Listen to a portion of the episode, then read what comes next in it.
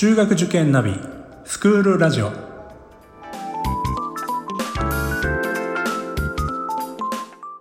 スクールナビゲーターののびるです。この番組は中学受験を目指すご家庭に学校の先生からの生の声や受験に役立つ情報をお届けするラジオです。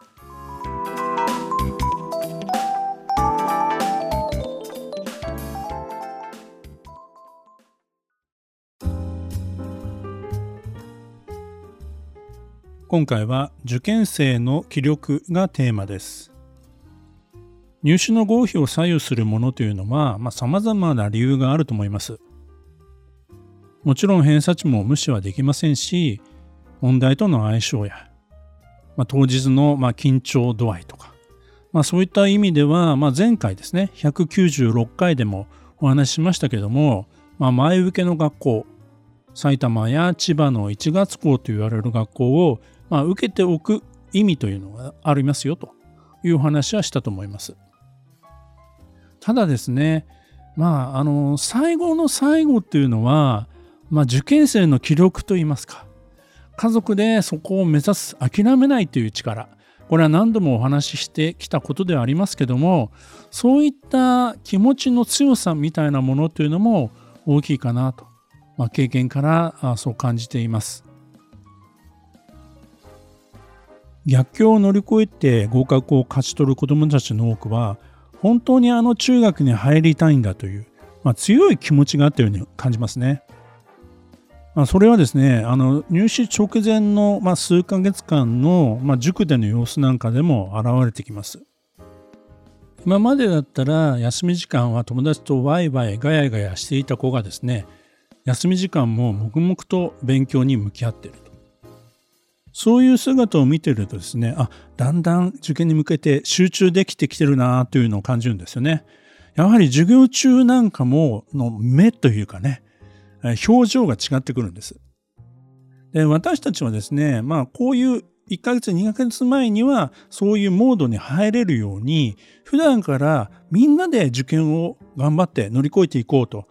えー、まあ夏休みぐらいからですかね、まあそういう真剣モードとか、まあ、そういう雰囲気づくりをしていくのが、まあ一つの役割なんですよね。もちろん全員が全員ですね、あのー、休み時間にみんな黙々とやってるとは限らないですそれぞれにねリラックスする方法ってのは違うので別にそれはそれでいいんですねでも徐々にですね友達のそういった姿を見てるとまあ俺もやんなきゃ僕もやんなきゃ私もやんなきゃということで、まあ、クラス全体がですね適度ないい緊張感の中で受験を迎えられるようになっていく、まあ、そういうことを何度も経験してますいやー受験に向けていいクラスになってるなとまああの受験は個人の戦いではあるんですけどもやっぱりみんなで切磋琢磨していくこういう良さもあるわけですよね。受験生のまあ気持ちの強さというか、まあ、憧れの学校に絶対入りたいんだというような、まあ、受験生の事例というのを一つご紹介します。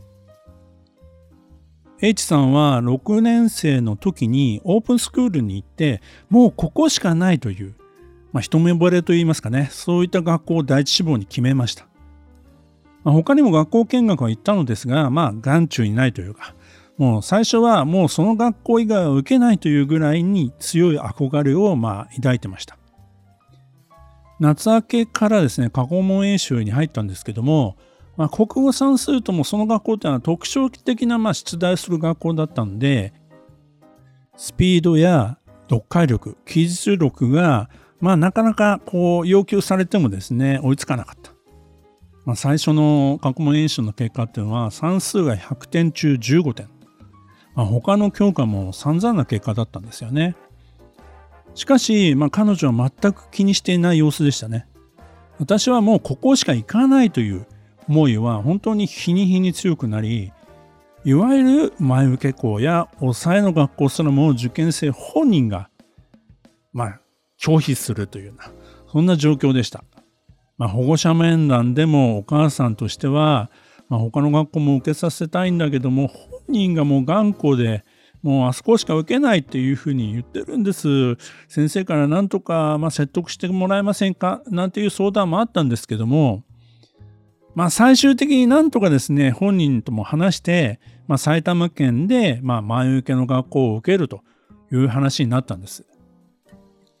都内は、まあその学校一本ということになったんですね。まあ、ところがですね、まあ頑固一徹な彼女の受験というのは、その後も波乱が続きます。前受けに受けるはずの埼玉県の学校の入試日に小学校のバスケットの試合が重なったので受験しないと言い出したんですよね。まあ優勝がかかっているしチームみんなでこれまでやってきたのに私だけ休むわけにはいかないと。まあ親にまあ直訴したんですよね。だからもう親としてももう本当に困った状況でだったらじゃあ他の日にまあ、埼玉の学校別な学校を受けるということを条件に、まあ、試合に出ることをまあ承諾せざるを得なかったんですよね。まあそこの学校っていうのは、まあ当初考えていなかった学校なんで、まあでももう行くのはまあ都内の学校一本。そのそのためにまああの練習をするという意味合いだったらまあ仕方ないかなということで、まあ承諾したということになります。まあ、彼女にとってはですね受験していきたい学校っていうのはあくまでも一つしかないということだったんですね。まあ、あれだけ散々な結果だった、まあ、最初の過去問も、まあ、成績が徐々に上がっていき12月ぐらいの模試だったと思いますけども、まあ、合格可能性も5分後くらいまでには持っていくことができました。しかし、まあ、決して安全圏というか合格圏とは言えなかったんですね。本人は直前になってももうひたすら、まあ、過去問を何度も何度も解き直して、まあ、その一点にかけていたと。まあ、受ける学校が1個しかありませんから過去問自体はま1つだけをもう何度も繰り返していたというような状況です。で実際本番都内の本番を迎えて、まあ、一番入りやすいのが、ま、1回目の入試だったわけですけども私としてももうこの1回目の受験で彼女の受験は終わってほしいなというふうには思っていました。まあその願いはなかなか通じず、えー、ダメだったんですよね。さすがの彼女も落ち込んでいましたけども、すぐに切り替えて2回目の入試に挑みました。まあここで合格できないと、まあ3回目の入試もあるんですけども、相当厳しい入試になります。祈る思いで、まあ朗報もあったんですけども、2回目の結果もダメだったんですよね。がっくり来ているだろうなと思ったらですね、まあ、サバサバした表情で塾の実習室に来てました。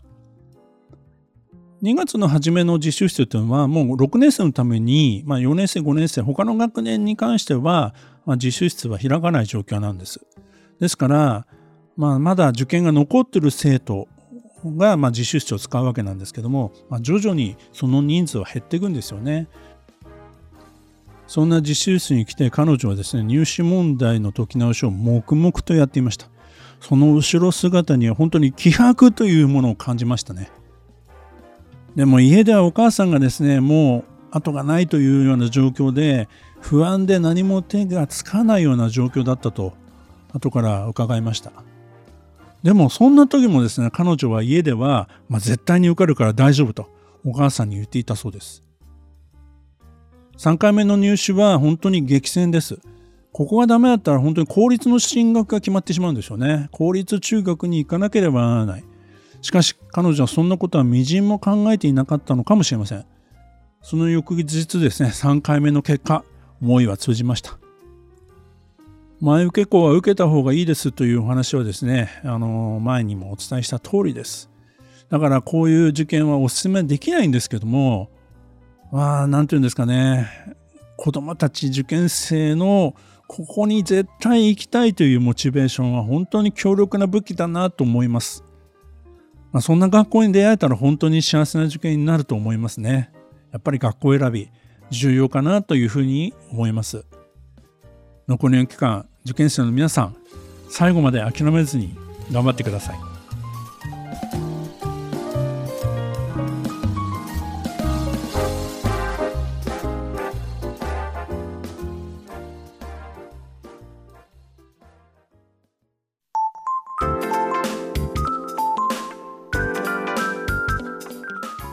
クールラジオでは番組への感想、出演してほしい学校など、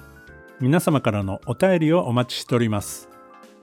また、受験に関する質問や相談にもお答えしていきますので、概要欄の Google ホームからお気軽にお寄せください。Apple、Amazon、